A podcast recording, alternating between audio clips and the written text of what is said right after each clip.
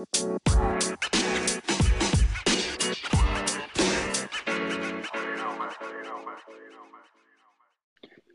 hallo meine lieben Podcast-Freunde und herzlich willkommen zu einer neuen Folge von unserem Podcast. Ja, wieder da sind wir äh, an einem ja, eher ruhigen Wochenende, würde ich sagen. Äh, zumindest die Formel 1 ist da. Aber ähm, ja, ansonsten tagsüber vor allem geht dieses Wochenende rein sportlich nicht so viel. Trotzdem haben wir natürlich wieder viele Themen zu bereden. Letzte Woche war Bundesliga, jetzt das große Spektakel in Las Vegas mit der Formel 1. Deshalb gibt einige Themen und mit dabei ist heute natürlich auch wieder der Philipp.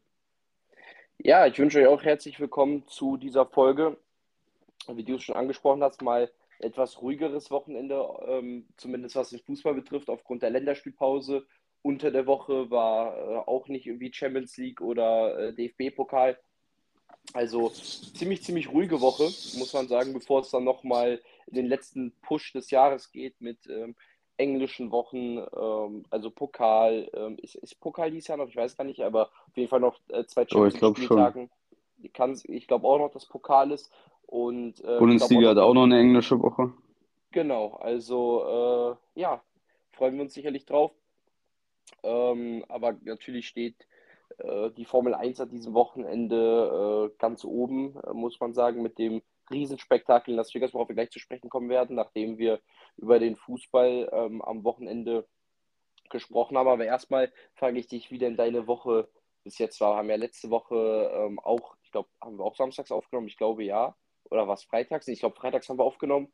Und äh, ja, also es war, ist noch ein Spieltag passiert, nachdem wir aufgenommen haben. Ja, also insgesamt war bei mir nicht allzu viel los. Ähm, also ich habe jetzt nichts sonderlich gemacht außerhalb der normalen Tätigkeiten. Äh, ja, ich weiß gar nicht, was war denn? Nee, letzte Woche war gegen Bochum. Äh, da war ich leider nicht. Äh, war auch besser so. Also ich wurde freitags noch gefragt, ob ich eine Karte haben will. Ähm, ja, habe ich leider, also habe ich, äh, da habe ich aber schon zu dem Zeitpunkt dann zum Spiel zugesagt, deshalb habe ich dann gesagt, nee, leider nicht. Äh, am Ende war es ja vielleicht so ein bisschen besser, weil die Fans eh nicht im Stadion waren ähm, und Unverkehrsdinge wieder nach Hause gefahren sind. Ähm, aber ja, ansonsten äh, war nicht so viel los und äh, ja, alles beim Alten eigentlich. Ja, bei mir auch. Also, ähm, wie du schon gesagt hast, relativ normale Woche, Arbeit, ähm, Gym, äh, waren zusammen, da war es ja auch am Wochenende noch. Äh, bei unserer Umgebung ist ja der Karneval ziemlich groß und am der 11.11. .11. war jetzt ja am vergangenen Samstag. Da waren wir noch zusammen auf einer äh, kleinen äh, Feier. Also nichts Großes. Letztes Jahr äh, war ich in Köln am 11.11. .11. Da habe ich gesagt, nee, das tue ich vielleicht dieses Jahr nicht mehr. Einmal ist es, glaube ich, ganz cool, wenn man das erlebt. Aber jetzt dieses Jahr hatte ich mir jetzt nicht ganz so den Turn da drauf. Deswegen habe ich das ausgelassen. Und äh, ja, sonst eine ziemlich normale Woche. Ich habe äh, jetzt, äh, kann ich ja vielleicht auch mit dem ersten Thema kurz eben einsteigen, bevor wir auf den Fußball und auf die Formel 1 zu sprechen kommen. Ich habe mir äh, Tickets geholt, das erste Mal für äh, Darts. Also da habe ich sehr, sehr Bock drauf. Bei uns hier in der Umgebung, äh, 10, 15 Kilometer von uns entfernt, äh, ja, werden die Stars der PDC kommen. Also es steht noch nicht ganz fest, wer alles dabei ist. Allerdings ähm, haben Spieler wie Michael Smith unter anderem, der auch mein Lieblingsspieler ist, das in seiner Insta-Story gepostet. Deswegen, äh, ja, gehe ich mal davon aus oder kann mir gut vorstellen, dass er vor Ort sein wird. Also äh, ja, habe ich mich mit einem Freund zusammengeschlossen, der mich zum Darts gebracht hat. Und wir haben da entschieden, dass wir das mal unbedingt machen wollen. Ist halt äh, echt eine sehr, sehr coole Experience. Also bei einem Formel-1-Rennen äh, waren wir, waren schon auf vielen Fußballschienen, auf Konzerten, aber irgendwie noch nie bei, beim Darts, ähm, was ja auch eines meiner oder einer meiner Lieblingssportarten ist. Da habe ich sehr, sehr Bock drauf und ich würde dann noch eben kurz auf, äh, auch auf den Dartsport zu sprechen kommen, denn es äh, steht der Grand Slam of Darts an. Ähm, eines der größten Turniere des Jahres nach äh, natürlich der WM und ähm, dem World Matchplay. Lasse die Premier League mal ausgeklammert, ist ja kein Ranking Major. Ähm, ist es das wichtigste Turnier? Und letztes Jahr konnte ja Michael Smith ähm, seinen ersten äh, Major-Titel dort gewinnen mit einem klaren 16 zu 5 Sieg gegen Nathan Aspinall im Finale. Allerdings ist der Bully Boy jetzt schon in der Gruppenphase rausgeflogen. Ziemlich überraschend ähm, und auch irgendwie ziemlich komisch. Ähm, man hat dort, also das ist dort das einzige Major, wo man eine Gruppenphase hat mit äh, vier Spielern drin und Michael Smith hat zwar äh, zwei seiner drei Spiele gewonnen, ist trotzdem aber rausgeflogen, weil er im letzten Spiel eine deutliche 5 zu 1 Niederlage gegen James Wade kassiert hat.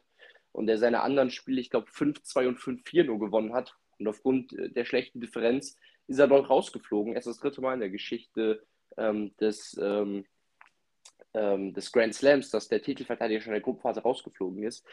Äh, natürlich nicht ideal vor der WM, die auch ja, jetzt fast schon in weniger als einem Monat ansteht, äh, habe ich auch sehr, sehr Bock drauf. Äh, es ist nicht gut für Michael Smith. Letztes Jahr hat er so ein bisschen vor der WM, die er dann ja auch gewinnen konnte, hat er äh, sehr, sehr stark gespielt, hat, äh, hat ähm, den Grand Slam gewonnen, war davor beim European äh, Cup Final im Finale. Ähm, ja, also momentan Gesundheit läuft läuft es äh, für ihn nicht ganz so gut. Ähm, und ja, er hat dieses Jahr noch kein Major gewinnen können. Er hat ähm, ein paar European Cup Turniere gewonnen, allerdings halt auch viel mehr nicht. Äh, natürlich die WM Anfang des Jahres, aber die WM zählt ja sozusagen noch zum Jahr 22, auch wenn der Weltmeister des Jahres 23 ist, zählt das noch zum Darts-Jahr 22, weil die WM ja bis auf die Halbfinalspiele und bis auf das Finale komplett im äh, Dezember 22 gespielt wird. Ähm, ja, bleibt abzuwarten, wie er sich schlägt ähm, bei der WM. Ähm, Wäre auf jeden Fall wichtig, wenn er dort ja, gut vorankommt. Ähm, ich bin ja ein großer Fan von ihm. Ähm, dann äh, die einzige deutsche Hoffnung in dem Tour, Ricardo Pietreczko, der in Hildesheim ähm, als erster Deutscher ein PDC-Turnier gewinnen konnte, ist auch schon in der Gruppenphase rausgeflogen, hat gegen Paul Greaves äh, verloren, gegen Damon Hatter, ähm, aber dann völlig überraschend Nathan Espinel geschlagen. Also irgendwie eigentlich den highest-ranked Spieler aus der Gruppe hat er auch gut im Griff gehabt. Ähm, ist auch doch aufgefallen, weil er von den Fans äh, viel ausgepfiffen worden ist. Logischerweise, Paul Greaves kommt da aus der Ecke, wo äh, der Grand Slam stattfindet und als deutscher Spieler gegen englische Spieler, ja, hat man hat man es nicht immer einfach. Ähm, er hat sich aber davon auch provozieren lassen, hat äh, Gesten Richtung der Fans gemacht. Also das war ja vielleicht nicht die richtige Aktion, aber hat er dann sicherlich auch als Motivation genommen gegen Espinel. Wirkte er ziemlich, ziemlich wütend ähm, und konnte das Spiel dann wie eben schon angesprochen, gewinnen. War also noch ein äh, guter Abschluss für ihn. Und sonst muss ich sagen, ist es eines der besten Turniere, die ich persönlich verfolgt habe. Ich verfolge den Dartsport jetzt intensiv seit ungefähr anderthalb Jahren. Ähm, also WM habe ich schon früher ein bisschen geguckt, aber halt nie die Majors. Aber äh, ja, das ist unfassbar, was dort gespielt wird. Gestern Abend äh, zwei Viertelfinals auf absolutem Top-Niveau. James Wade gegen Josh Rock. Ähm, in Decider konnte, ähm, konnte Wade das Ding für sich entscheiden ähm, Rock mit, ich glaube, fünf oder sechs Matchstarts hier vergeben hat und eigentlich auch dem deutlich höheren Average als Wade. Aber ja, ist irgendwie so ein bisschen äh, das Comeback der Alten, muss man sagen. Äh, James Wade, äh, der ja, ja eigentlich nach der WM 22, vorher noch im Halbfinale stand, ja nie mehr so richtig in Fahrt gekommen ist und man dachte, ja, vielleicht äh, zieht er sich aus dem Dartsport zurück, gab viele äh, Gerüchte um ihn. Aber ja, mit so einer starken Leistung vor der WM macht er auch wieder auf sich aufmerksam. Und genauso Gary Anderson, der Weltmeister von 2015 und 2016, der, über den ja auch gemunkelt wurde, ob er vielleicht zurücktritt oder sonst irgendwas, er ist ja auch schon was älter, ähm, ja, hat ein saustarkes Turnier gespielt, hat unter anderem Gervin Price im Achtelfinale rausgeworfen. Allerdings war für ihn leider gestern Endstation gegen den, muss man wohl sagen, momentan besten Dartspieler der Welt, Luke Humphreys, der ähm, live-formmäßig über das Jahr 23 der beste Spieler ist, hat den World Grand Prix gewonnen. Sein erstes Major hat äh, sehr, sehr viele äh, European-Turniere gewonnen ähm, also er ist momentan noch die Vier der Welt. Äh, mal sehen, wie es nach der WM aussieht. Also ich äh, sehe ihn auf der Favoritenliste ganz, ganz, ganz, ganz weit oben. Wobei man natürlich auch Spieler wie äh, Michael van Gerven, Smith, Price und auch Peter Wright, der den European Cup gewonnen hat, nie aus, außer Acht lassen darf. Aber Humphreys, er lag zwischenzeitlich 5-1 zurück und konnte dann das Spiel auch für sich entscheiden. Ähm, aber beide Spieler mit einem Average von weit über 100, ähm, 16 zu 4 war das, ging es, meine ich, aus für Humphreys und auch schon ähm, vorgestern oder was, Mittwoch? Doch, nee, ich meine, es war Mittwoch. Ähm, oder was? Nee, es war vorgestern, meine ich. Rob Cross gegen Nathan Espinel im Achtelfinale. Eines der besten Dartspiele, die ich je gesehen habe. Von der Qualität her, beide mit einem Average von weit über 100. Cross zwischenzeitlich mit einem 110er Average. Ähm, 10 zu 8 gewonnen. Überragendes Spiel von beiden. Ähm, also Dart, der Dartsport macht momentan so kurz vor der WM nochmal richtig, richtig, richtig viel Spaß und ich bin auf jeden Fall hyped, hab Bock, wenn es dann nächsten Monat in Ellipelli geht und hab auch noch Bock jetzt auf ähm, heute Abend und auch auf morgen Mittag und Abend, ähm, denn dort werden noch heute zwei, ähm, ähm Halb, äh, zwei Viertelfinals gespielt, dann morgen Mittag, also Nachmittag die zwei ähm, Halbfinals und morgen Abend dann um 20 Uhr das große Finale. Ähm, ja, und es ist die Frage, wer der Nachfolger von Michael Smith wird. Ich sehe Luke Humphries in einer sehr, sehr guten Position. Aber ja, man darf andere, die anderen auch nicht abschreiben. Ähm, heute stehen ja, wie gerade eben schon angesprochen, zwei Viertelfinals an mit unter anderem äh, Steve Bunce, ein Amerikaner, der komplett überraschend dort ist. Also ja, ein sehr, sehr cooles Turnier. Ähm, und ja, ich habe jetzt natürlich einen weiten Exkurs mal in Dartsport gemacht, einfach äh, ja, vielleicht auch so ein bisschen als Vorbereitung auf die WM. Äh, es gibt ja vielleicht ein paar, die äh, unter euch, die das auch hören, beziehungsweise gucken. Du bist ja auch einer davon, der dann eher bei der WM einschaltet. Ähm, bei den, vor allem, wenn dann ein paar Deutsche dann ja wie letztes Jahr Clemens gut performen, äh, ist das dann ein Hype, der glaube ich auch äh, letztes Jahr da war. Vielleicht kommt er da wieder, mal gucken. Ähm, ich habe auf jeden Fall sehr Bock und ja, dann können wir auch jetzt langsam mal zum Fußball kommen und ich lasse dich ja nochmal zu Wort kommen. Ja, also ähm, Dart werde ich definitiv die WM wieder gucken. Ähm, ja, auf jeden Fall ein Sport, der sehr sehenswert ist und der, finde ich, auch noch mehr Aufmerksamkeit kriegen müsste. Ähm, ich muss einfach sagen, aus meiner Sicht, ich, man guckt so viel Sport und so und dann, äh, ich verfolge echt viele Sportarten eigentlich relativ äh, akribisch und äh, irgendwann muss man dann auch irgendwie mal einen Strich machen, aber die WM natürlich immer ein ein Event, was man unbedingt sehen muss. Ich bin jetzt aber kein Typ, der sich da dann diese ganzen anderen Turniere anguckt. Ähm, das ist mir dann einfach, äh, ja, ist, ich weiß nicht, ist mir einfach zu zeitaufwendig dann hin und wieder, wenn man mal nichts zu tun hat, aber meistens läuft ja auch anderer Sport. Ähm, vielleicht guckt man sich da mal an, jetzt wo Länderspielpause ist, mal schauen. Aber äh, bei der WM wird auf jeden Fall wieder eingeschaltet und ähm, ja, dann kommen wir zum Fußball. Und ähm, ja, da standen ja wieder aufregende Sachen an. Zunächst mal am Freitag äh, die erste komplette Überraschung, wenn du mich fragst. Also Gladbach Ja, schießt auf einmal Wolfsburg definitiv. 4-0 ab. Und ich weiß nicht, was mit den Wolfsburgern los ist, aber sie waren eigentlich recht gut in der Saison, haben richtig stark gespielt und ähm, dann Leipzig im Pokal rausgeworfen. Und seitdem läuft es bei den Wolfsburgern nicht mehr. Seit diesem Pokal äh, gegen Leipzig. Danach haben sie gegen Augsburg verloren, gegen Bremen unentschieden gespielt und jetzt gegen Gladbach 4-0 auf den Deckel bekommen. Also äh, der gute Lauf beim Wolfsburg am Anfang ist so ein bisschen dahin. Und die Gladbacher, auch wenn es natürlich in der Tabelle, das muss man auch mal ansprechen, schnell gehen kann. Also ähm, vom 18. bis zum, äh, bis zum 10. sind es gerade mal sieben Punkte bis zum äh, 13. sind es vier Punkte. Also da ist alles drin. Das sieht ein bisschen besser aus als in den letzten Jahren, wo er dann schon die, ab, die letzten beiden zwar auch von den Punkten gleich waren, aber die davor hatten halt dann schon ein paar mehr. Aber diese Saison gibt es viele, viele Mannschaften, die recht wenig Punkte bisher haben. Und die Gladbacher aktuell auf Platz 9. Sieht natürlich erstmal gut aus, nachdem man ja schon so ein bisschen in der Krise war, vor allem nach dem Spiel gegen Köln ähm, ja, hat man sich jetzt da so ein bisschen rausgekämpft und steht jetzt mit 13 Punkten auf Platz 9, also das recht komfortabel. Die Wolfsburger jetzt sogar durch die Tordifferenz dahinter gerutscht. Also ja, mal schauen, echt eine spannende Saison, vor allem eigentlich auf allen Ebenen. Ähm, so ein Strich ist halt zwischen Platz 7 und Platz 8, so ein bisschen, finde ich so von den Leistungen her. Also ja, ich sehe, Freiburg sehe ich auch noch gar nicht so stark die Saison, aber man muss sagen, dass die auch ein echt hartes Programm jetzt zu Beginn haben und jetzt zum Ende der Halbserie äh, ein eher einfaches Programm haben. Deshalb muss man das vielleicht abwarten. Aber vorne ist es sehr eng mit Leverkusen, Bayern, dann Stuttgart, Leipzig, Dortmund, Hoffenheim, Frankfurt. Äh, die sehe ich alle sehr, sehr gut. Und dahinter, hinter Freiburg, vielleicht kommt dann so der Bruch da mit Gladbach, Augsburg. Wolfsburg würde ich da irgendwie, ich weiß gar nicht, wie die da gelandet sind, aber eigentlich würde ich sie da nicht zu zählen. Aber die ganzen Mannschaften, die dann da unten kommen, die sind auch alle so auf einem Niveau. Ist so zweigeteilt ein bisschen, aber geht sogar bis in die erste Tabellenhälfte rein. Ähm, auf jeden Fall spannend bisher, wie es in der Liga abgeht. Jeder schlägt jeden. Äh, die Gladbacher spielen zum Beispiel als nächstes gegen Dortmund, über die wir als nächstes reden können. Denn die haben ja Müssen. einen, Also, ja, müssen. Also äh, erstens äh, kracht es in Dortmund vor allem nach dem Spiel gegen Stuttgart gewaltig. Es gibt äh, diverse Diskussionen zwischen Trainer- und Spielerverhältnis. Das, das wir eigentlich vom FC Bayern kennen, scheint es jetzt beim BVB zu geben. Vor allem, äh, ich glaube, mit, mit Mokuku, Adeyemi und Beino Gittens scheint es da Probleme zu geben. Malen auch Irgendwie habe ich. Malen auch. Malen, stimmt, Daniel Malen auch noch. Ähm, ja, und beim BVB muss man einfach sagen, sie sind in der ganzen Saison noch nicht so wirklich drin gewesen. Sie waren nie wirklich richtig drin. Klar, sie haben lange Zeit die Ergebnisse geholt, aber äh, schön war das nicht oder nicht BVB-like.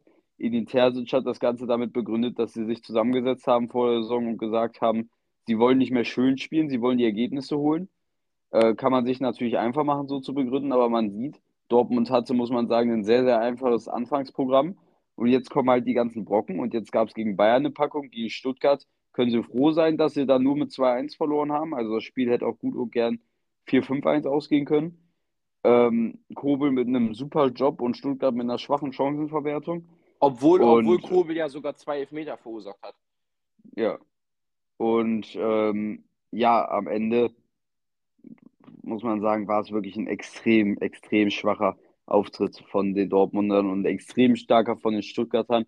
Da reden wir vielleicht auch viel zu wenig drüber, aber was die Stuttgarter Mhm. in dieser Saison machen. Also ich war einer, der lange gesagt hat, die sind jetzt auf einer Welle und äh, wenn da mal der Knick kommt, dann ist er da.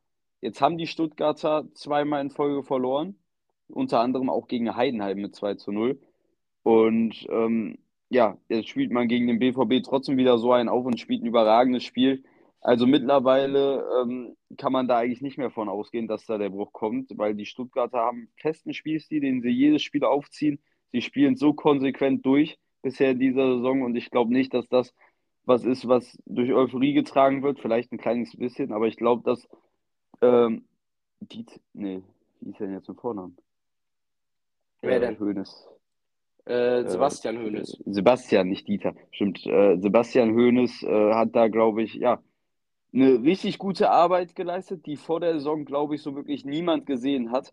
Also ich habe den VfB als Abstiegskandidaten gesehen, ähm, einfach wegen den wichtigen Abgängen, die der VfB verloren hat und äh, ja, nicht so wirklichen Zugängen. Ähm, aber was äh, Sebastian Hoeneß da gemacht hat, die Jungs haben vor ein paar Monaten noch in der Relegation gegen HSV gespielt. Ähm, ja, und das auch nur, weil Hoeneß dort schon die ja enorm gesteigert hat. Davor war Stuttgart ja fast schon gefühlt abgestiegen und Hoeneß hat ja dann eine Serie mit denen gestartet. Also der macht dann einen richtig guten Job und äh, der VfB hat alle Berechtigungen, damit oben auf Platz 3 zu stehen. Und ich bin gespannt, wie sie jetzt auch in den nächsten Spielen spielen.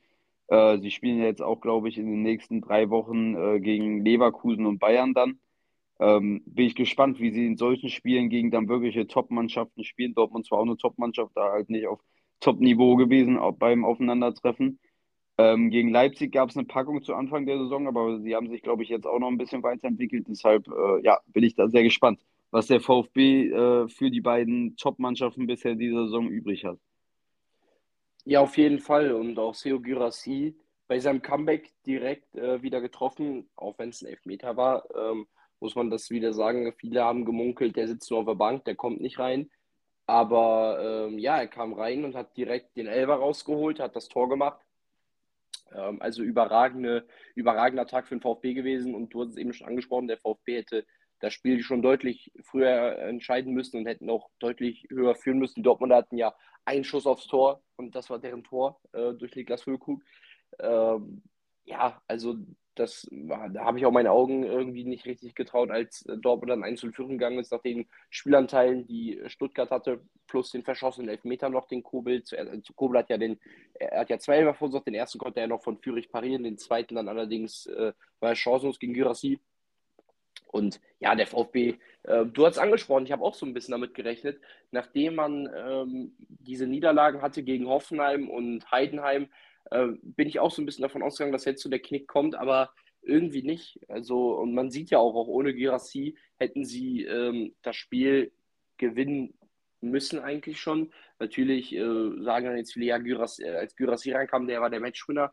Okay, muss man den Leuten irgendwo recht geben, weil der das entscheidende 2-1 gemacht hat, aber ähm, ja, Stuttgart hätte das Spiel äh, vielleicht auch noch ohne ihn entschieden. Ähm, aber natürlich ist das Comeback da von ihm, dieses Comeback nach drei Wochen war es, glaube ich, sehr, sehr gelungen. Ähm, also ein rundum guter Tag für, für die Stuttgarter und hast angesprochen beim BVB, ähm, da knallt Und das ist irgendwie das Bild, was sich beim BVB irgendwie seit zehn Jahren durchzieht, finde ich. Ähm, sie spielen manchmal so einen guten Ball, wie zum Beispiel, als ich in der Champions League gegen Newcastle im Stadion war, gewinnen in Newcastle gegen eine Mannschaft, die Vierter wurde in der Premier League vergangene Saison, die dieses Jahr auch wieder gut dabei sind. Ähm, dann gewinnen sie ähm, auch das Rückspiel. Überragendes Spiel. Also wirklich, ich habe selten so ein gutes Spiel von Borussia Dortmund gesehen. Ähm, ja, wirklich top. Ähm, und dann solche zwei Auftritte in der Bundesliga gegen Bayern, die 4-0-Packung, das konnte man vielleicht noch damit entschuldigen, dass die Bayern sehr, sehr sauer waren nach ihrem Pokal aus in Saarbrücken und die Bayern halt auch einfach nochmal qualitativ auch den besseren Kader haben als der BVB. Aber gegen Stuttgart so ein Auftritt lustlos, da frage ich mich schon, was, äh, was da genau abgeht beim BVB, weil eigentlich hatte man irgendwie auch immer das Gefühl, Edith Terzic und die Mannschaft, die Fans, das sind eins, das ist ein Bündnis. Ähm, aber jetzt knallt es wohl intern, ähm, du schon angesprochen, Adiemi unter anderem, ähm, der wohl ähm, sehr, sehr unzufrieden ist mit Edin Terzic. Ähm, es hagelt momentan auch Kritik von außen, ähm, aber das finde ich häufig auch mal, mal, ein bisschen zu einfach, weil an sich, ich persönlich glaube, dass Terzic äh, der richtige Trainer für Dortmund ist, weil er einfach die Identifikationsfigur vom Verein ist und weil er auch Dortmund, das muss man schon nochmal sagen, in den letzten Jahren, als er Trainer war, das Niveau vom BVB angehoben hat.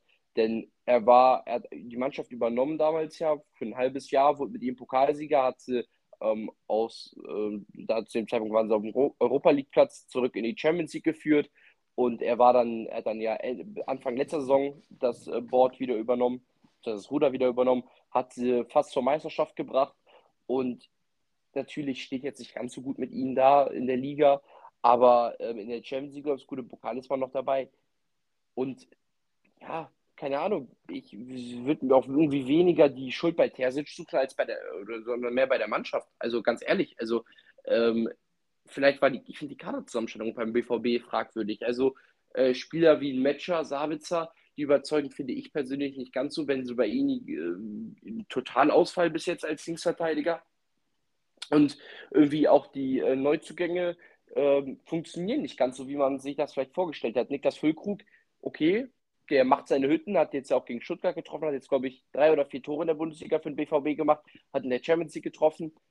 Aber ja, ich glaube, Dortmund fehlt auch teilweise die individuelle Klasse, muss ich sagen. Also der Kader kam mir letztes Jahr mit einem, allein mit einem Bellingham ähm, schon stärker vor. Bin ich ganz ehrlich, auch mit einem Guerrero ähm, war sicherlich ein besserer Verteidiger, Linksverteidiger, als Benze bei Ihnen ist. Ja, wobei ich sagen muss, was beim BVB halt auch dazu kommt, ein Malen ist meilenweit von den Leistungen letztes Jahr weg. Ein Adeyemi ist meilenweit von den ja, Leistungen das, das stimmt letztes Jahr natürlich weg. auch. Das stimmt Ein auch. Schan ist meilenweit von den Leistungen letztes Jahr weg. Reus ist der Einzige, der sich richtig stark gesteigert hat, der echt gute Auftritte hatte. Hummels würde ich auch hervorheben. gefühlt- Der ist überragend, finde ich. Reus letztes Jahr ja gefühlt überhaupt nicht gespielt. Hummels auch gut. Ähm, ein Schlotterbeck, ganz ehrlich, muss ich einfach ganz ehrlich so sagen, aber Schlotterbeck ist einfach kein Verteidiger für eine Top-5-Mannschaft. Also, Schlotterbeck ist, ich weiß nicht, aber ich sehe Nico Schlotterbeck die Unsicherheit in Person. Ich finde, der sieht so, ich, ich finde, es sieht so unsicher aus, wenn der verteidigt.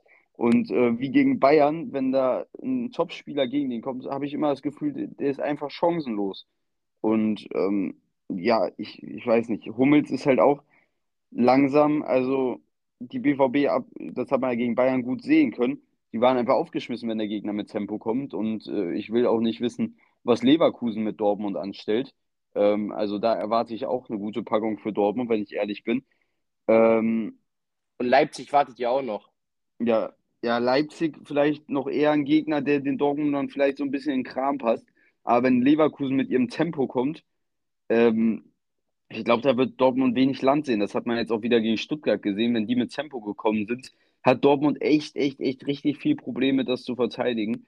Und ich finde die Verteidigung auch echt nicht gut aufgestellt. Also klar, wir haben Hummels, der halt äh, ja, einen super Job macht für seine Verhältnisse, also was heißt für seine Verhältnisse, aber im Vergleich zum letzten Jahr und generell auch für sein Alter spielt der das noch recht routiniert.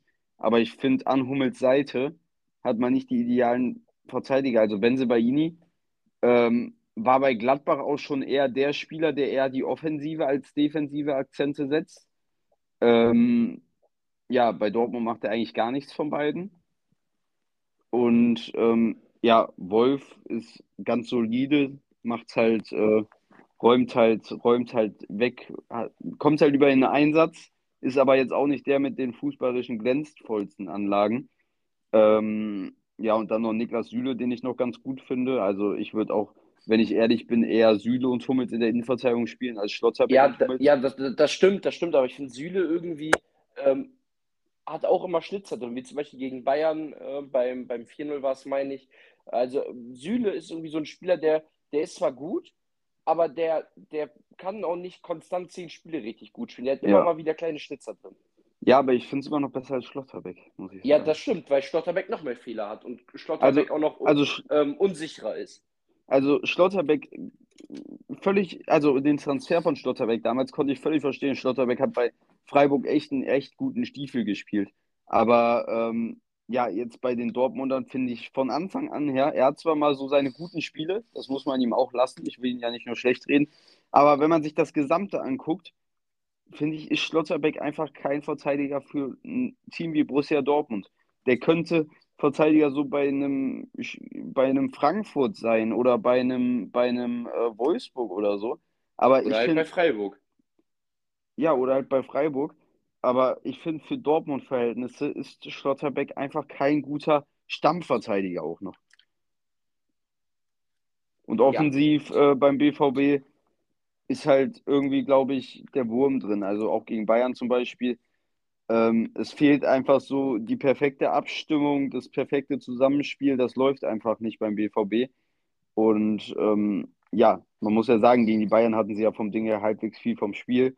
Aber es hat halt vorne immer der letzte Pass oder die, die letzte Idee gefehlt. Oder dann wollte man nochmal darum, darum, man hat zu kompliziert gestaltet. Also ähm, ja, da fehlt den Dortmundern einfach, glaube ich, so die letzte Konsequenz und äh, das pe perfekte Aufeinander eingespielt sein, was sie ja schon über viele Phasen hatten, vor allem letztes Jahr ja auch, wo sie, wo die Pässe gespielt haben, wo du dachte, wie haben die das jetzt gerade gemacht? Aber ähm, das ist halt völlig verloren gegangen und ein Adiemi und Malen, die vorne null in Form sind, ähm, die tun natürlich auch sehr, sehr weh. Ja, da kann ich Ihnen nur äh, zustimmen, vor allem Karim Adeyemi ja wirklich bis auf das Newcastle-Spiel komplett im Formloch. Also ähm, ja, keine gute Saison. Also er hatte ja, er hatte ja letztes Jahr auch keinen guten Start in die Saison und ist dann Aber so dann wurde es besser. irgendwann hat er irgendwann mal einen Doppelpack, glaube ich, erzielt und danach hat er auf einmal einen aufgespielt. ja. Ja, Ja. und, ähm, und äh, ja, dies Jahr wieder einen schwachen Start, aber bisher ja, sehe ich noch nicht den alten Adeyemi. Ähm, Loredana ist schuld. Also, also sowas finde ich auch Quatsch, dann zu sagen. Äh, wird ihm ja auch viel nachgesagt. Aber die waren ja schon letztes Jahr zusammen, als es auch gut war. Also ähm, Ja. so Kommentare finde ich auch Quatsch.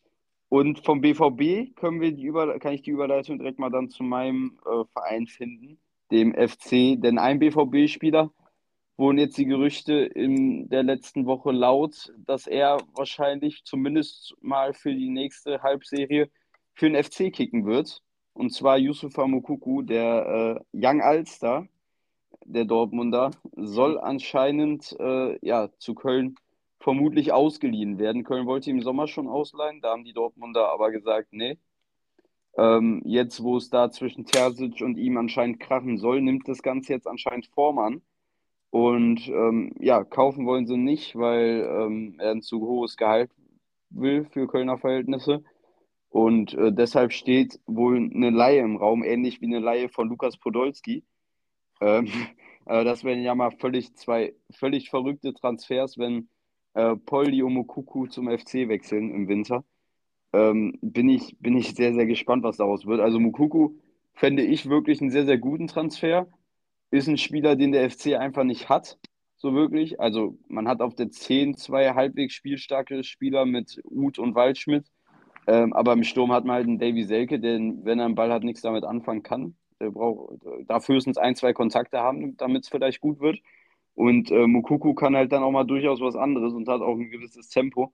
Ähm, also wäre definitiv, sollte das durchgehen, eine Option, Selke und Mukuku zusammen im Sturm zu spielen. Da hast du zum einen dann den Spieler, der halt äh, ja, seine Kopfballduelle gewinnt, wenn er sie kriegt, oder seine Kopfballtore macht, wenn er sie kriegt.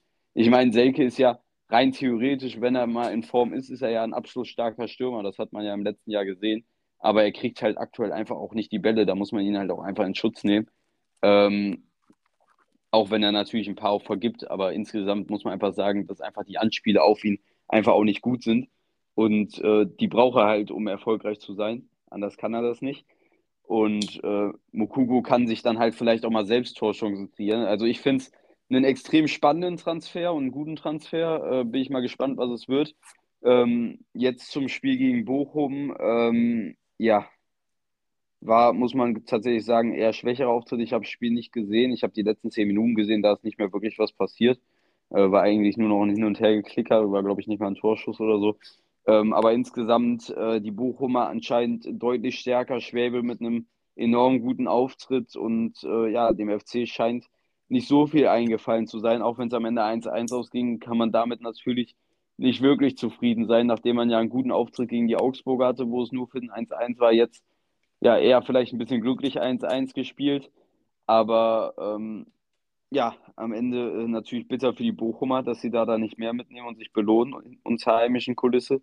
Äh, und für den FC natürlich einfach scheiße. Also muss man ganz ehrlich so sagen. Ähm, das sind jetzt die Spiele, wo du Dreier holen musst. Und wenn du dann auch noch das schwächere Team bist, ähm, dann ist das nicht wirklich vermarktbar. Und äh, die Bochumer sind ein Team, die man meiner Meinung nach schlagen muss.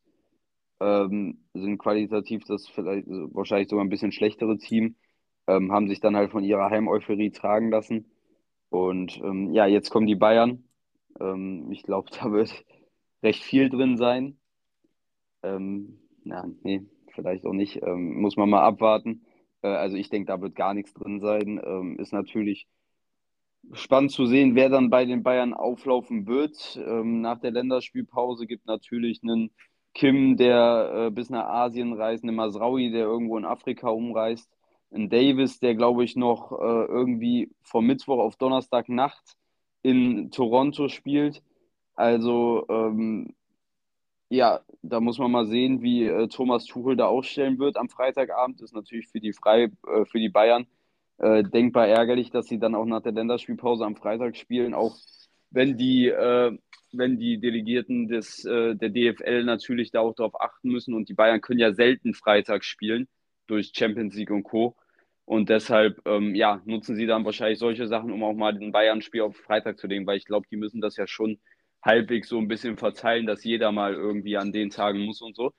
Ähm, deshalb äh, natürlich ein denkbar ungünstiger Zeitpunkt für die Bayern bei den ganzen Reisen.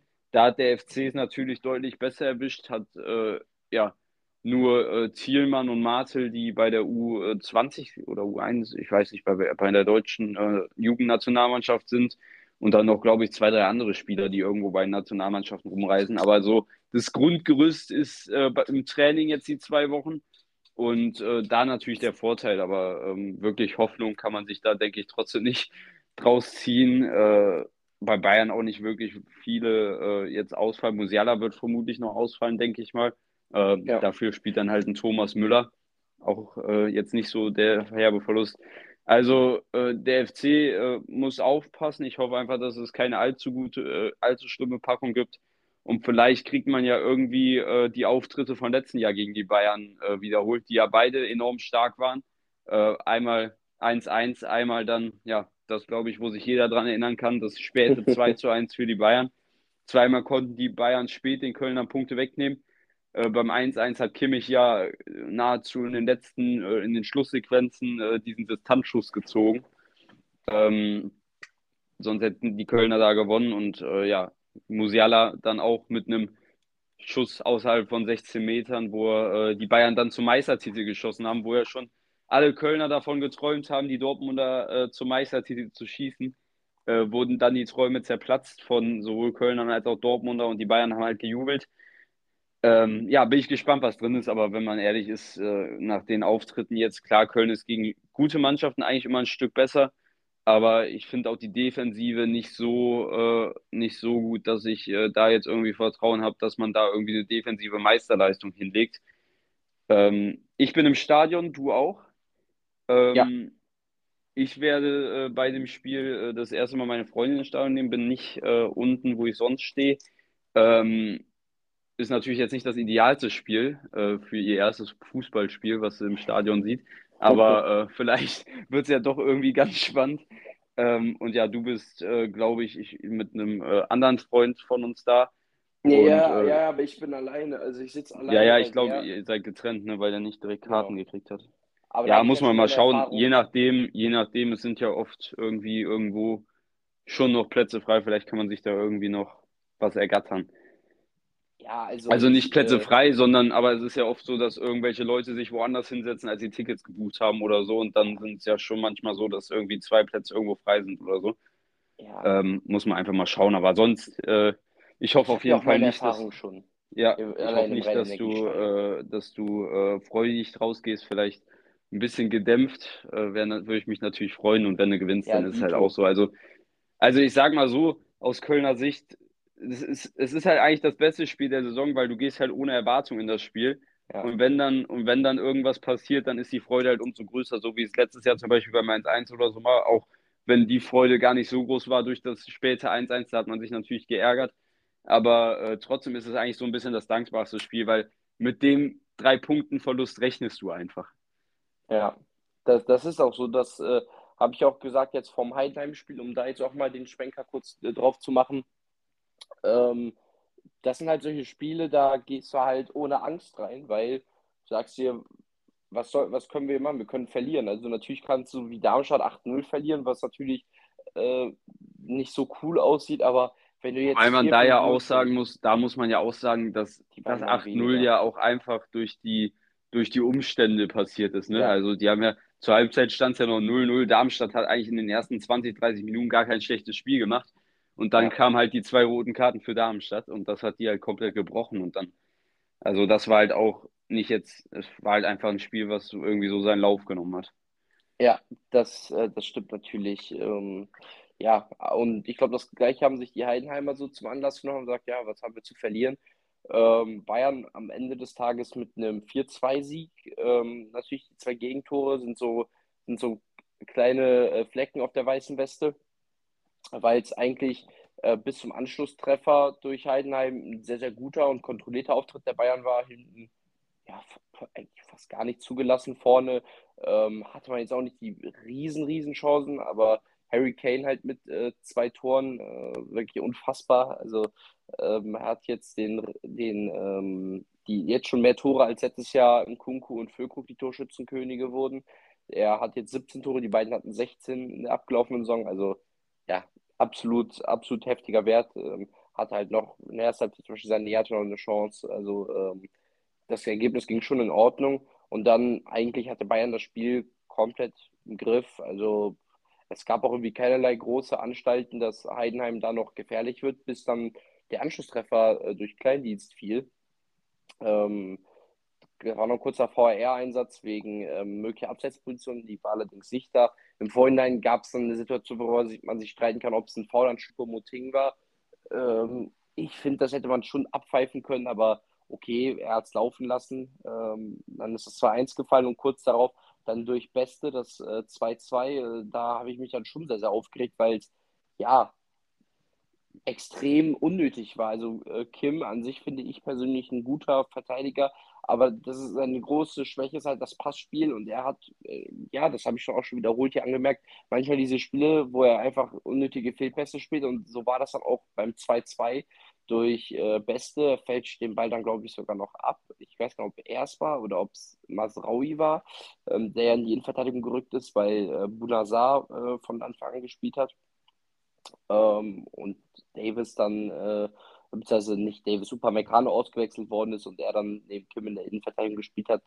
Aber äh, ja, die, diese, äh, ja, die, dieser Ärger von mir war dann nur kurzweilig, weil kurz darauf äh, Rafael Guerrero das 3-2 ziehen könnte. Er konnte, er, ja, alles klar, äh, Sprachfehler des Todes, ähm, weil er das 3-2 erzielen konnte. So, ähm, nach, äh, ich glaube, ich glaube, vier oder fünf Minuten nach dem äh, Ausgleich war das, mit seinem ersten Tor für die Bayern, bei seinem ersten Heimeinsatz hat er nun einen Kurzauftritt gegen Leipzig gehabt und ich weiß gar nicht, ich muss mal überlegen, ob er, da, ob er schon heimgespielt hat, ich glaube nicht. Ähm, jedenfalls ein äh, ja, gelungenes Heimdebüt mit dem 3-2 und Schwung konnte dann noch in der 84. Minute war es, meine ich, auf 4 zu 2 stellen, was dann, also diese zwei Tore Abstand waren dann auch ergebnisgerecht. Bayern hatte ähm, ja, nach dem 2-2 echt noch ein paar gute Chancen. Harry Kane ein, zwei Mal äh, ähm, vom Tor gewesen, hat äh, einmal noch abgefälscht und einmal hat, äh, hat ich weiß gar nicht, ob es Alu noch einmal im Weg war bei Bayern. Ich glaube, ich meine schon. Aber insgesamt äh, war, ich, war ich zufrieden. Natürlich die zwei Gegentore äh, sehen was scheiße aus, äh, muss man ganz klar so sagen. Aber insgesamt 4-2 äh, gewonnen. Die drei Punkte mitgenommen, zwischenzeitlich die Tabellenführung auch ähm, inne gehabt, bis dann Leverkusen ähm, ja, Union abgeschossen hat mit 4 zu 0 war es, oder? War 4-0? Ja. Ähm, ja, und damit auch so ein bisschen das ausbesiegelt haben von Urs Fischer, denn ähm, ich glaube, jetzt haben wir das rein sportliche, äh, was die Bundesliga angeht, abgehakt.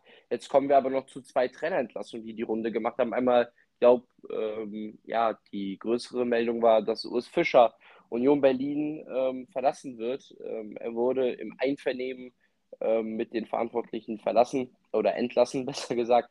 Äh, nach wie viel sieglosen Spielen? Ich glaube 14 Stück, wenn man Champions League und äh, so weiter noch mit einberechnet, waren es 14 Spiele jetzt ohne Sieg für Union Berlin. Äh, ja, also natürlich kann man es irgendwo verstehen, wenn man ähm, so diese Misere hat, aber man hatte einen Trainer, der sich so mit der Mannschaft identifizieren konnte, wo die Fans konnten sich mit ihm identifizieren. Man muss ähm, und darauf komme ich jetzt gleich noch, wenn ich auf die Entlassung von Tobi Schweinsteiger beim Vorfall aus der Brücke zu sprechen komme, einfach mal sehen, ähm, wo man denn zusammen angefangen hat und was die Ansprüche eigentlich sind. Weil Union hat die letzten drei Jahre komplett über ihren Verhältnissen gespielt. Das, das kann man nicht wegdiskutieren. Union hat ähm, sich für die Champions League, Euroleague und Conference League in den letzten drei Saisons qualifiziert und das ist mit dem Kader nicht der Anspruch gewesen. Ähm, Natürlich hat man jetzt sich verstärkt im Sommer mit Gosens, Volland, Bonucci. Allerdings funktionieren alle drei, vielleicht Gosens und halbwegs, aber die anderen beiden funktionieren bis jetzt gar nicht bei der Mannschaft. Und man soll, finde ich, man muss vielleicht irgendwie gucken, wo man herkommt und das auch mit einbeziehen, weil die Fans haben auch gesagt, wir würden mit dem auch in die zweite Liga gehen. Dann ähm, nehmen wir das Jahr und kommen dann zurück. Und ähm, ich finde es schade, dass dieses Kapitel endet, weil es eigentlich ein sehr, sehr schönes Kapitel im deutschen Fußball war, weil es irgendwie so aus dem Nix kam. Keiner hat damit gerechnet, dass Union konstant über mehrere Jahre sich für das internationale Geschäft qualifizieren kann, sogar dann für die Champions League. Ähm, und dass es halt so irgendwie endet, ist halt schon irgendwie traurig. Und äh, bei Tobi Schweinsteiger irgendwie ist es so ein bisschen das Gleiche. Ähm, er hat den VfL ja vor einem Jahr übernommen. Damals war man auf Platz 16 in der dritten Liga. Man war ja, muss man sagen, irgendwo vielleicht auch existenzgefährdet. Und dann mit der gleichen Mannschaft hat das geschafft, sich ähm, ja, in die zweite Liga hochzuarbeiten. Und ich meine, die Leistungsträger des VfLs sind ähm, alle oder die Hauptleistungsträger sind gegangen. Ähm, Sima Kalla, der Top-Scorer der dritten Liga letztes Jahr, ist nach Kiel gegangen. Äh, Sven Köhler, sehr, sehr wichtiger Abräumer Mittelfeld äh, auf der 6, würde ich sagen, sogar die die wichtigste Position oder der wichtigste Spieler beim VfL letztes Jahr gewesen, ist äh, nach Dänemark gewechselt oder nach Norwegen, ich weiß es gar nicht. Ähm, und Oma Traoré, ähm, auch ein sehr, sehr wichtiger Baustein in der Defensive, ist jetzt Stammspieler bei Heidenheim. Und wenn halt deine drei wichtigsten Spieler gehen und du dich halt auch nur bedingt verstärken kannst, bis auf äh, Cuisance funktionieren halt die Neuzugänge nicht ganz so. Man muss auch sagen, Osnabrück hat einfach nicht das Geld, ähm, sich dort auf diesen Positionen stark zu verstärken ja, musst du halt auch gucken. Ich meine, sie sind natürlich jetzt 18. Platz in der zweiten Liga. Es sieht scheiße aus, weil wir jetzt halt die bittere Niederlage last minute wieder in, äh, in Braunschweig. Aber man muss halt gucken, wo man herkommt. Und man hat mit Tobi Schweinsteiger eigentlich einen Trainer, der, finde ich, super zum Verein gepasst hat. Er, ich mochte ihn immer sehr, sehr gerne. Ähm, er hat sich mit der Stadt identifizieren können. Er war ein super cooler Typ. Und ich finde, man hätte einfach mit ihm auch weitermachen müssen, weil es ist halt schwer, einen Trainer zu finden, der halt so hinter dem Verein steht, weil in Osnabrück war es, bis auf Tune war in den letzten Jahren nie jemand da, der äh, jahrelang Trainer sein konnte beim Verein. Und man hat jetzt eigentlich die Chance mit Schweinsteiger, sich was über mehrere Jahre aufzubauen. Und dass es halt so endet, ist halt schon sehr, sehr traurig. Ähm, zumal halt, finde ich, die Auftritte oftmals gar nicht so schlecht sind. Natürlich gegen Braunschweig, die erste Halbzeit war Murks, gegen Hannover und Fürth hat man ordentliche Packungen bekommen. Aber man hat halt auch sehr, sehr viele Punkte bitter verloren, wie gegen äh, Kaiserslautern, wo man spät ähm, den Ausgleich bekommt, wie gegen Kiel vor zwei Wochen, wo man spät den Ausgleich bekommt und halt auch jetzt in Braunschweig, wo man ähm, ja in der 90. plus 8 das äh, 3-2 reinbekommt. Also man hat so viele Punkte, das sind fünf Punkte. Hätte man die mehr auf dem Konto, wäre man auf Platz 17 und wäre dem rettenden Ufer nicht weit von entfernt. Deswegen, äh, man kann natürlich, wenn man sich die Reinsituation, die Tabellenplätze der beiden Mannschaften anguckt, die Situation, also die Entscheidung der Verantwortlichen verstehen. Aber ähm, ich finde, man sollte häufig das große Ganze mal gucken und so ein neuer Trainer, der muss dann auch erstmal funktionieren. Es gibt ja diesen neuen Trainereffekt äh, häufig, aber der währt dann halt auch nicht sonderlich lange. Ich meine, zum Beispiel bei Hertha Teil von Korkut, der hat auch in seinen ersten paar Spielen, zum Beispiel gegen Dortmund gewonnen und ein paar Punkte geholt, aber nach ein paar Wochen war der Zauber auch verweht. Und ich habe irgendwie das Gefühl, dass das das gleiche sein könnte bei äh, Osnabrück und bei, ähm, bei Union, dass das ähm, über einen kurzen Zeitraum funktionieren kann, aber über, über lange Sicht äh, wird das, glaube ich, nicht aufgehen. Und deswegen sind die beiden Mannschaften für mich jetzt noch mal mehr abstiegsgefährdet als mit den beiden Trainern. Ja, also ähm, bei Urs Fischer muss ich sagen, ähm, ist klar, ist eine bittere Sache, aber ich glaube, es war auch eine Entscheidung, die auch zum Teil von ihm aus kam. Also ich glaube, Urs Fischer ist ein Typ, der auch dem Verein wichtig ist und der halt auch dann in dem Fall gesagt hat, Jungs, wir haben jetzt hier 14 Spiele nicht gewonnen. Ähm, vielleicht braucht ihr nochmal neuen Wind. Äh, mein Fußball, so wie wir ihn immer gespielt haben, klappt mit dem Kader, so wie er ist, nicht mehr. Und ähm, vielleicht ist Urs Fischer auch nicht der Typ, um der Mannschaft diese neue Art Fußball, die sie spielen wollen, vermitteln zu können. Ähm, vielleicht brauchen sie da auch einfach mal neue Ansätze. Und ähm, ja, ich glaube halt auch, dass da viel schon auch von Urs Fischer gesagt äh, kam, der dann auch von sich aus gesagt hat, äh, vielleicht braucht ihr nochmal frischen Wind und so, äh, weil ihm der Verein halt eben über, durch die Erfolge so wichtig geworden ist. Ähm, also ich glaube, Union wird auf jeden Fall die Kehrtwende schaffen. Also ich, ich sehe Union jetzt nicht, dass die da absteigen. Ähm, aber klar, kommt jetzt natürlich darauf an, wie die nächsten Spiele laufen, wen man da auch als Ersatz findet. Was ich extrem lustig finde, ist, wenn Hansi Flick zu Union kommen würde, äh, habe ich mir mal so im Kopf gedacht.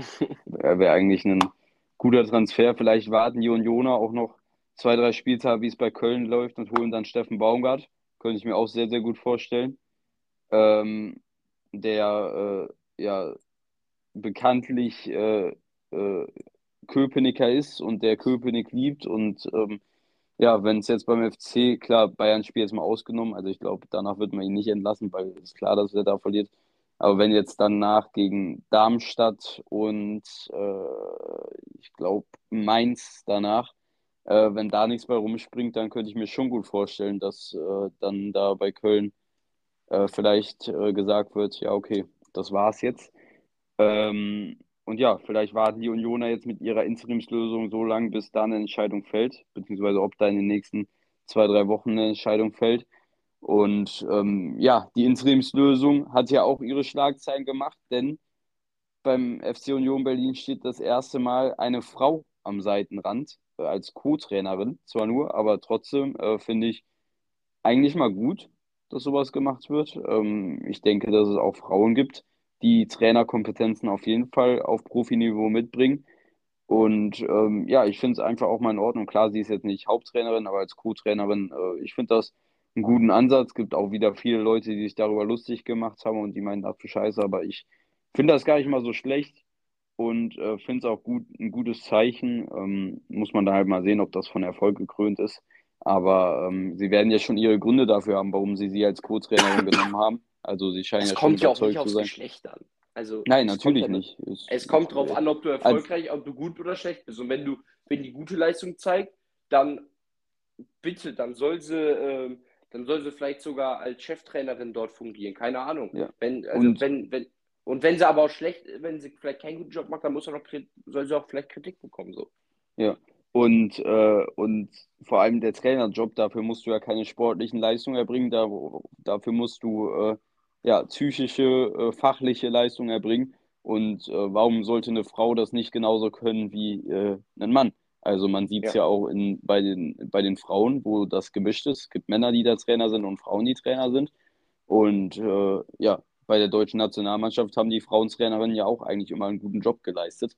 Also ähm, ja, muss man einfach so sagen, auch sie können fachliche Kompetenz haben und äh, das würde ich so nicht abschreiben. Und äh, ja, beim VfL Osnabrück hat sich äh, der Trainerwechsel für mich war es klar nach dem Spiel gegen Braunschweig, wo man ja. Äh, Schweinsteigers äh, Reaktion gesehen hat. Da war für mich klar, okay, das wurde vorher kommuniziert, wenn da nichts läuft, dann war es das. Ich glaube, ähm, so war dann auch seine Reaktion zu deuten und auch da natürlich zu sehen, wie du gesagt hast, dass ihm der Verein sehr, sehr am Herzen liegt.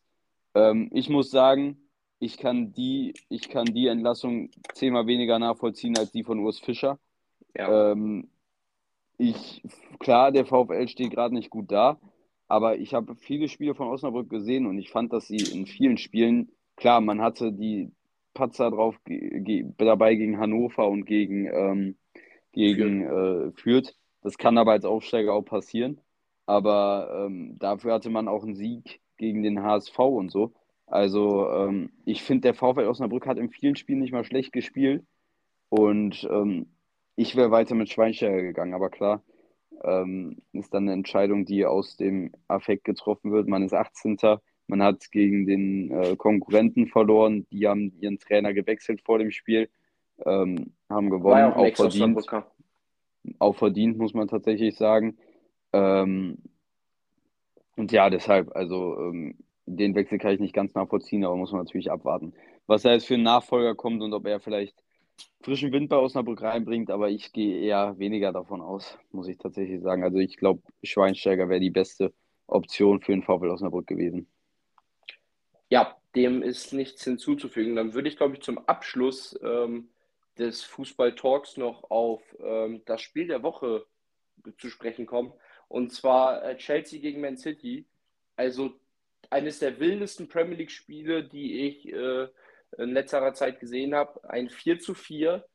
Ähm, Chelsea, die sich momentan sogar so ein bisschen am Fangen sind, nachdem man schwer in die Saison gekommen ist, ähm, nach dem Sieg gegen Tottenham unter anderem, ähm, ist man jetzt so ein bisschen angekommen wieder in der Liga. Und 4-4 gegen City, nachdem City durch ein Tor von, durch ein Elfmeter-Tor von Haaland führen gegangen ist, konnten sie das Spiel drehen. Ähm, dann konnte City das Spiel ähm, zurückdrehen, hat dann wieder einen Ausgleich äh, bekommen, dann kurz vor Schluss der 86. ein sehr unglückliches Gegentor für Chelsea, ein abgefälschter Schuss von Rodrigo, fand dann den Weg in das Tor der Londoner, hat aber nichts gemacht, denn ähm, ehemaliger Jugendspieler von City Palmer, hieß er, meine ich, er konnte dann per Elfmeter auf 4-4 stellen und ein absolut absurdes Spiel, ähm, ja, die Kirsche auf die Torte setzen. Ich habe es äh, leider nicht ganz häufig, ich habe es teilweise verfolgt, weil ich auch, muss ich sagen, ähm, NFL geguckt habe in Deutschland. In Frankfurt habe ich ein bisschen verfolgt ähm, und auch noch ein, zwei andere Sachen zu tun hatte. Ich habe das so nebenbei geguckt.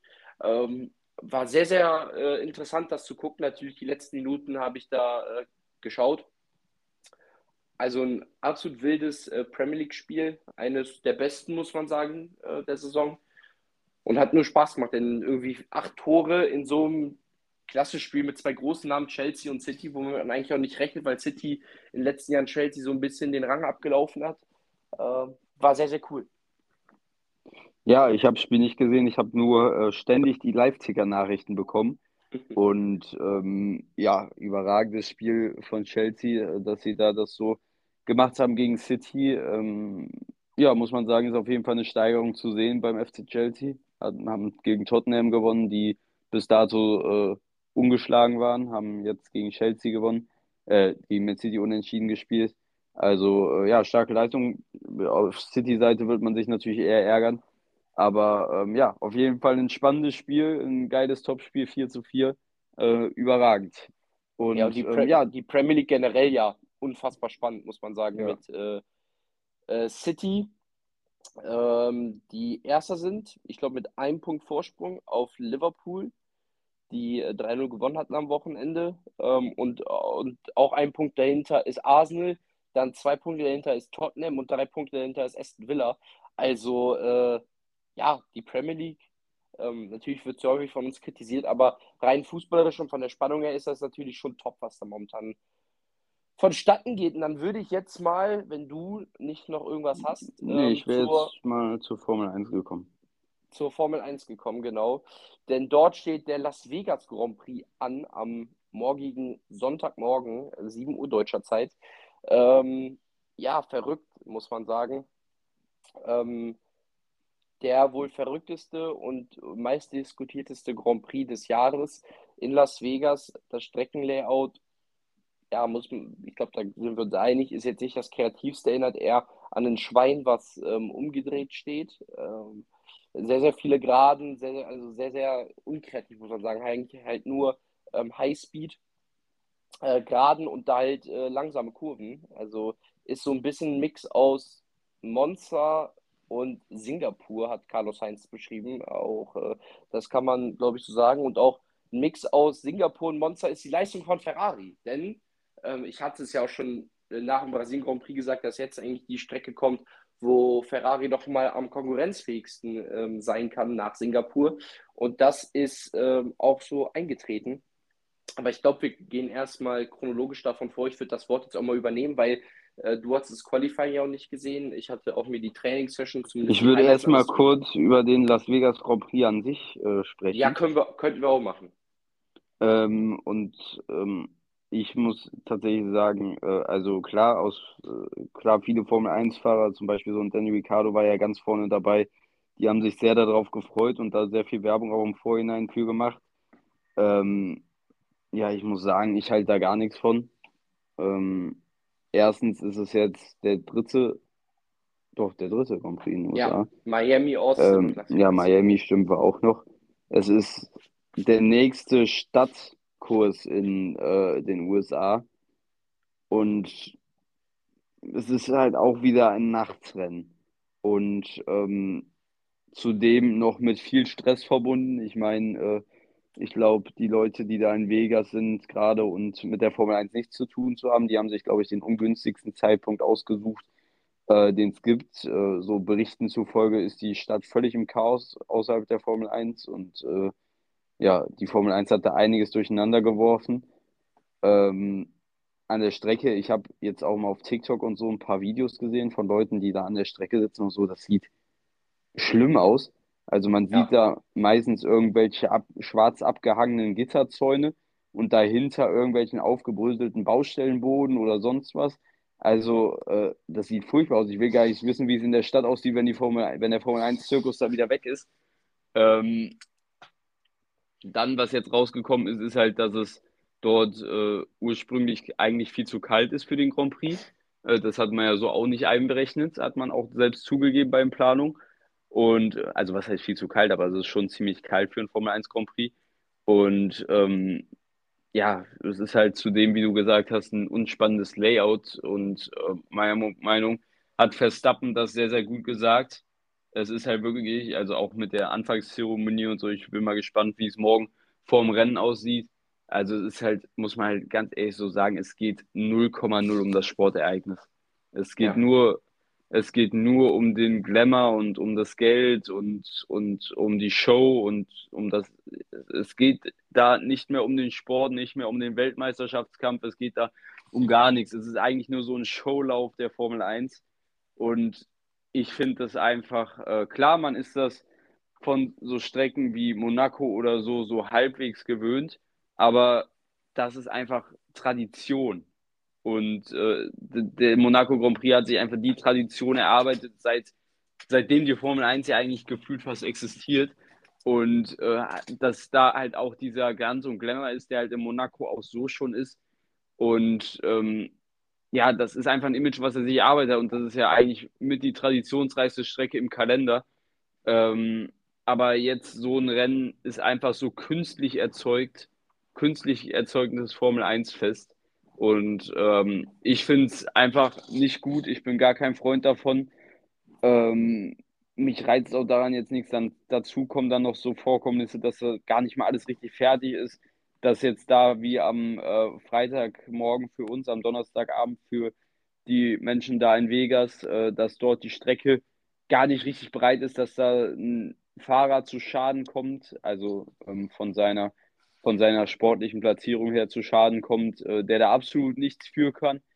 Und ähm, ja, also dann müssen die Fans nach Hause gehen, bezahlen Geld fürs ganze Wochenende, sehen nicht sieben, sech- sechs Minuten von den Sessions, für die sie bezahlt haben, kriegen als Entschädigung einen 200 Euro Fanshop-Gutschein. Also, ich weiß, also es fängt, es ist, es ist einfach, es ist einfach jetzt schon eine Tragödie und das Rennen war ja noch nicht mal.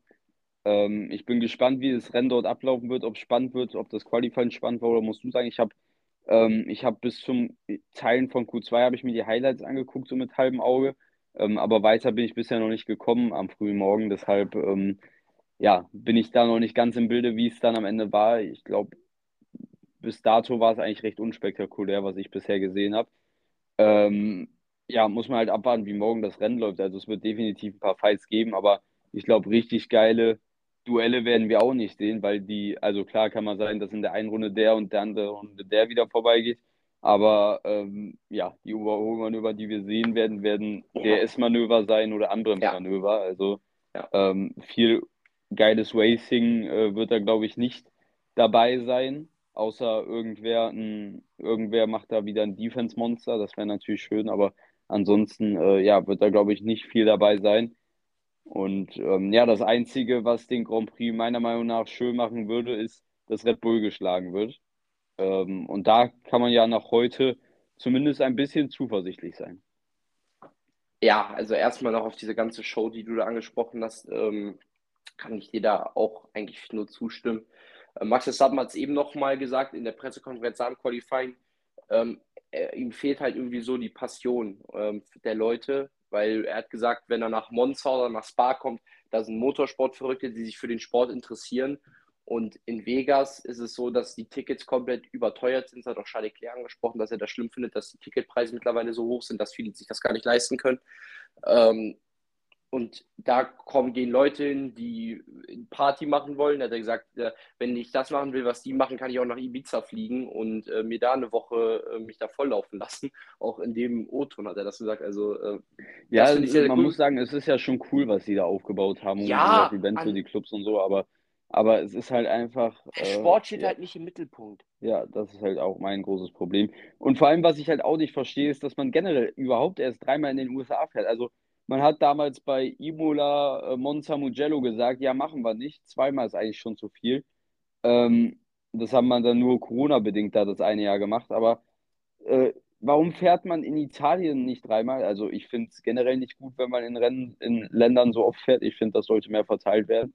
Äh, stattdessen kriegt halt Deutschland oder so keinen Platz, auch wenn das natürlich mit anderen Faktoren zu tun hat. Aber trotzdem muss man das halt irgendwie so sagen. Ähm, aber warum fährt man, da würde ich lieber drei Rennen, in, zehnmal lieber drei Rennen in Italien haben, als eigentlich schon zwei Rennen in Amerika. Also ein Rennen reicht mir eigentlich schon. Austin, immer ein cooles Rennen, immer cool gewesen, fand ich. Ja, Ähm, Miami fand ich absolut scheiße. Und äh, Vegas äh, macht mir auch nicht viel. Also, ähm, ja, es, es geht da einfach nur ums Geld und es nervt einfach. Also ist ja ja, ist nicht nur beim Fußball so und bei, bei der Formel Eins ist es eigentlich fast noch schlimmer. Also ist es eigentlich ja. schlimmer. Das ist, das ist auch schlimmer ähm, in der Formel 1. Ähm, ja, es ist Wir brauchen halt bald einfach keine Rennstrecken mehr. Ja, also wird ja eh halt nur so. in den Städten gefahren. Ja, und das, das macht halt das Ganze so ein bisschen kaputt, weil ähm, wir sehen es, die Rennen sind auf echten normalen Kursen in der Regel so viel besser. Man guckt sich ähm, die Rennen an in Sao Paulo, in, äh, in Silverstone, in Monza, in Spa. Das sind in der Regel häufig bessere Rennen als halt auf diesen langweiligen Retortenkursen. Aber das ist halt leider der Weg, in der sich die, in die sich die Formel 1 entwickelt. Ähm, einer, der ja ganz anderer Meinung ist als wir beide, ist Toto Wolf, der die ganze Sache verteidigt ähm, und ähm, die Leute und Liberty Media dafür lobt. Natürlich, man muss die Leute loben, die das ganze Projekt äh, gemacht haben die die Strecke zusammengebaut haben. Ähm, also ich stimme da jetzt nicht komplett mit überein, aber an sich in der Zeit, dieses, in der, die sie hatten, dafür das Ergebnis ist schon cool, auch mit dem ganzen Drumherum und so weiter, der Paddock und so weiter. Da kann man, da muss man sagen, das haben sie gut gemacht. Aber ähm, ja, das Ganze drumherum, es ist zu viel Show und das hat auch Leclerc äh, gesagt ähm, in der, in der Pressekonferenz, ich eben nochmal gucken am Qualifying, ähm, dass man eigentlich vorm Rennen und vorm Qualifying ähm, solche Sachen machen muss, wo man eigentlich im Tunnel ist und sich komplett ähm, aufs, aufs Rennen konzentrieren muss und dann sowas dann abliefern muss, das nervt ihn. Und vor allem Max Verstappen hat ja, er nimmt ja gar kein Blatt vom Mund. Das mag ich, das, das feiere ich sehr an Max Verstappen. Da dort halt auch so ehrlich sagt, jo, er findet die Strecke scheiße, er findet, ähm, er findet sie langweilig, er findet äh, das Ganze drumherum, er ist ja generell kein großer Fan davon, nicht gut, er will am liebsten einfach nur Rennen fahren, dann nach Hause gehen. Äh, ja, aber so ist das, so ist der Sport. Ähm, da sind wir nicht drin, das können wir leider nicht machen. Äh, da können wir nichts dran ändern. Und ja, natürlich, das Ganze hat auch noch einen negativen Aspekt gestern bekommen. Beim ersten freien Training nach acht Minuten ähm, hat sich ein Gullideckel ähm, gelöst. Das ist zwar schon mal passiert, allerdings hat es nicht so drastische Auswirkungen gehabt wie jetzt bei Carlos Sainz. Denn bei Carlos Sainz war es so, dass ähm, ja, er bei, mit 320 ähm, über den äh, Las Vegas Strip gefahren ist und dann auf einmal hat ähm, ja, ein Gullideckel nachgeben, ist unter seinem Auto, ähm, hat sich gelöst, ähm, ist unter sein Auto, unter den Unterboden und hat das ja, ganze Auto, muss man sagen, zerstört. Den Unterboden, das Monocoque, ähm, das, äh, den Verbrennungsmotor, die Batterie. Alles kaputt bei Science am SF23, der ja ein Special Livery hat, genauso wie die meisten anderen Autos ähm, oder viele andere Autos wie der Red Bull, wie der Williams, wie der Haas. Also viele haben da kleine Details. Bei Ferrari ist schon etwas drastischer. Wobei ich auch sagen muss, dass ich es nicht ganz so cool finde, um ehrlich zu sein. Also, weil es halt mittlerweile zu viele Special Liveries sind äh, und das irgendwie die Magie wegnimmt. Man hat bei Ferrari angefangen 2020 mit einem Special Livery. Ich lasse jetzt mal zum Beispiel 2017 aus, wo man das äh, in Monza das 70-Jahre-Logo wegen 70-jährigen Jubiläum von Ferrari was größer gemacht hat, lasse ich mal vorne weg. Aber man hat 2020 beim 1000 Grand Prix eins gemacht hat, konnte ich verstehen. Man hat letztes Jahr in Monza diese gelbe, leicht gelbe Lackierung gehabt an manchen Stellen wegen 75 Jahre Ferrari absolut verständlich. Man hat dieses Jahr dann schon, das fand ich was auch schon nicht ganz so nötig wegen dem Le Mans-Sieg, das Auto in äh, auch, äh, hat auch gelbe Parts daran gemacht, fand ich. Also ich fand, das sah cool aus und ich fand auch äh, die ganze Teambekleidung, ich habe mir ja auch selber ein Team-Oberteil gekauft, äh, fand ich sah ganz cool aus, aber war jetzt auch nicht komplett nötig. Und ähm, ja, jetzt in Vegas macht man halt auch wieder ein Special Livery, weil es halt Vegas ist es wird halt irgendwie zu viel und vor allem auch McLaren. Die haben jetzt, glaube ich, das vierte oder fünfte Mal dieses Jahr, haben die irgendeine Speziallackierung, wo ich mir denke, yo, reicht dann auch mal irgendwann, weil es halt nicht mehr special ist. Irgendwann, wenn man halt von 20 Rennen fünf Mal mit einem Special Livery fährt. Aber ja, kann man leider auch nichts dran ändern. Genauso kann man nichts dran ändern, dass Carlos Sainz äh, die Teile an seinem Auto wechseln musste, logischerweise, wenn die halt alle durch diesen Fehler an der Strecke ähm, ja, kaputt gemacht worden sind. Und ganz bitter für ihn, er muss jetzt eine 10 Plätze Gridstrafe hinnehmen, weil das Auto, äh, weil er halt diese Wechsel machen musste. Und es ist halt, wenn man auf Social Media guckt, wenn man von den Fahrern, äh, selbst von Rivalen, wie zum Beispiel von Max Verstappen was hört, die sagen, ah, es ist komplett unnötig und unfair, weil Sainz muss Teile an seinem Auto wechseln, weil die Strecke, die von der FIA geprüft worden ist, ähm, ja, nicht richtig, nicht richtig, also die, die war nicht richtig äh, zusammengebaut und weder Ferrari kann was dafür, noch Sainz kann was dafür, dass die Strecke nicht richtig ähm, zusammengebaut worden ist. Und trotzdem kassiert er eine Strafe, weil er jetzt Teile wechseln muss. Logischerweise am Ende der Saison haben alle, jetzt das vorletzte Rennen, haben alle Teams, äh, sind sie am Anschlag mit ihren Teilen. Und man hat, ich weiß jetzt gar nicht, wie häufig man die Batterie wechseln darf, ich glaube fünfmal und Sainz hatte halt oder man darf sich viermal wechseln, beim fünfmal gibt es eine Strafe. Ich glaube, Sainz hatte seine vierte Batterie drin, logischerweise, weil man halt äh, wechselt, weil man nicht von sowas ausgeht, wie jetzt in Las Vegas. Und äh, ja, Sainz auch total lange pisst heute gewesen bei der Pressekonferenz. Äh, eigentlich hätte er zufrieden sein müssen mit der Leistung von ihm und auch vom gesamten Ferrari-Team, denn ähm, wie auch schon von mir erwartet, sage ich mal, gab es eine Ferrari Pole und eigentlich wäre es auch eine Doppelpole gewesen was mich natürlich heute in den, Morgen, in den frühen Morgenstunden gefreut hat. Denn ähm, im Qualifying ist Ferrari einfach in dieser zweiten Saisonhälfte eine Macht. Sie haben jetzt auch seit der Sommerpause mehr Pole Positions geholt als Red Bull. Ähm, einfach weil das Quali so eine Stärke vom Ferrari ist. Und ähm, ja, die Rennpace sah gestern in den Longruns ganz okay bei Ferrari aus. Ähm, ich bin vorsichtig optimistisch. Ähm, ich persönlich gehe auch immer noch irgendwo davon aus, dass Max Verstappen das Rennen gewinnen wird. Ähm, allerdings bin ich sehr, sehr positiv gestimmt, dass Ferrari wenn nicht irgendwas Technisches dazwischen kommt oder irgendein Vorfall, dass Charles Leclerc sehr, sehr gute Chancen auf Platz 2 hat. Denn ähm, Sergio Perez, meiner Red Bull, startet nur von Platz 11 oder nee, von Platz 10 aufgrund der Science-Grid-Strafe. Ähm, er hat sich ins Q3 geschafft. Lewis Hamilton, auch überraschend, sein Rivale um Platz 2 in der Weltmeisterschaft hat es auch nicht ähm, ins Q3 geschafft. Ähm, er wurde nur 12, nee, er wurde, äh, nee, nee, Hamilton startet von 10, Perez von 11, äh, Sainz von 10, so, äh, von 12, so ist die Reihenfolge. Ähm, das ist natürlich für Ferrari dann nochmal, sage ich mal, ganz gut, dass Hamilton auch nicht so weit vorne startet, weil man dann ähm, den Rivalen um Platz 2 in der Konstrukteurswertung äh, bei sich hat und Leclerc sollte eigentlich ja, im Rennen vor George Russell bleiben, der von Platz 3, meine ich, ins Rennen geht. Ähm, ja, also Leclerc, ähm, also Ferrari und Leclerc, die hatten das Quali die ganze Zeit unter Kontrolle, waren in allen Sessions äh, am schnellsten. Ähm, ja, man hatte dann auch einen soliden Vorsprung auf Max Verstappen und Leclerc hat gesagt, er war mit seinen Q3-Runs nicht ganz zufrieden, weil er immer kleine Fehler drin hatte. Aber es hat trotzdem gereicht. Die fünfte Pole für ihn dieses Jahr, die 23. insgesamt in seiner Karriere, ist damit gleichgezogen mit Niki Lauda, äh, was die Pole Positions für Ferrari ähm, angeht. Also ist jetzt auf Platz 2. Nur noch einer ist vor ihm, der ist aber noch einen kleinen Ticken vor ihm, und zwar Michael Schumacher mit, ich meine, 58 Poles für Ferrari müssten es sein. Also äh, da hat er noch einen kleinen Weg zu gehen, um an ähm, den besten Fahrer aller Zeiten ranzukommen. Aber trotzdem tolles äh, Achievement von, von Leclerc, weil man halt sagen muss, 23 Poles, 5 Siege bis jetzt. Vielleicht kommt ja morgen der sechste, ist jetzt nicht ganz so die super Ausbeute, aber ich bin komplett zufrieden. Ich wäre auch zufrieden damit, wenn Leclerc morgen den zweiten Platz einfahren würde. Sainz noch äh, ja, vor Hamilton ins Ziel kommen würde und äh, ordentlich Punkte auf Mercedes gut machen würde, damit man vor Abu Dhabi noch eine gute Ausgangsposition hat, um sich Platz 2 zu sichern, weil Abu Dhabi sollte für Ferrari eigentlich auch ganz okay sein, die Strecke. Also äh, bin ich optimistisch gestimmt, dass es ein gutes ähm, Rennen morgen wird. Auch Williams muss man hervorheben, beide Fahrer Logan Sargent und äh, Alexander Albin ins Q3 geschafft.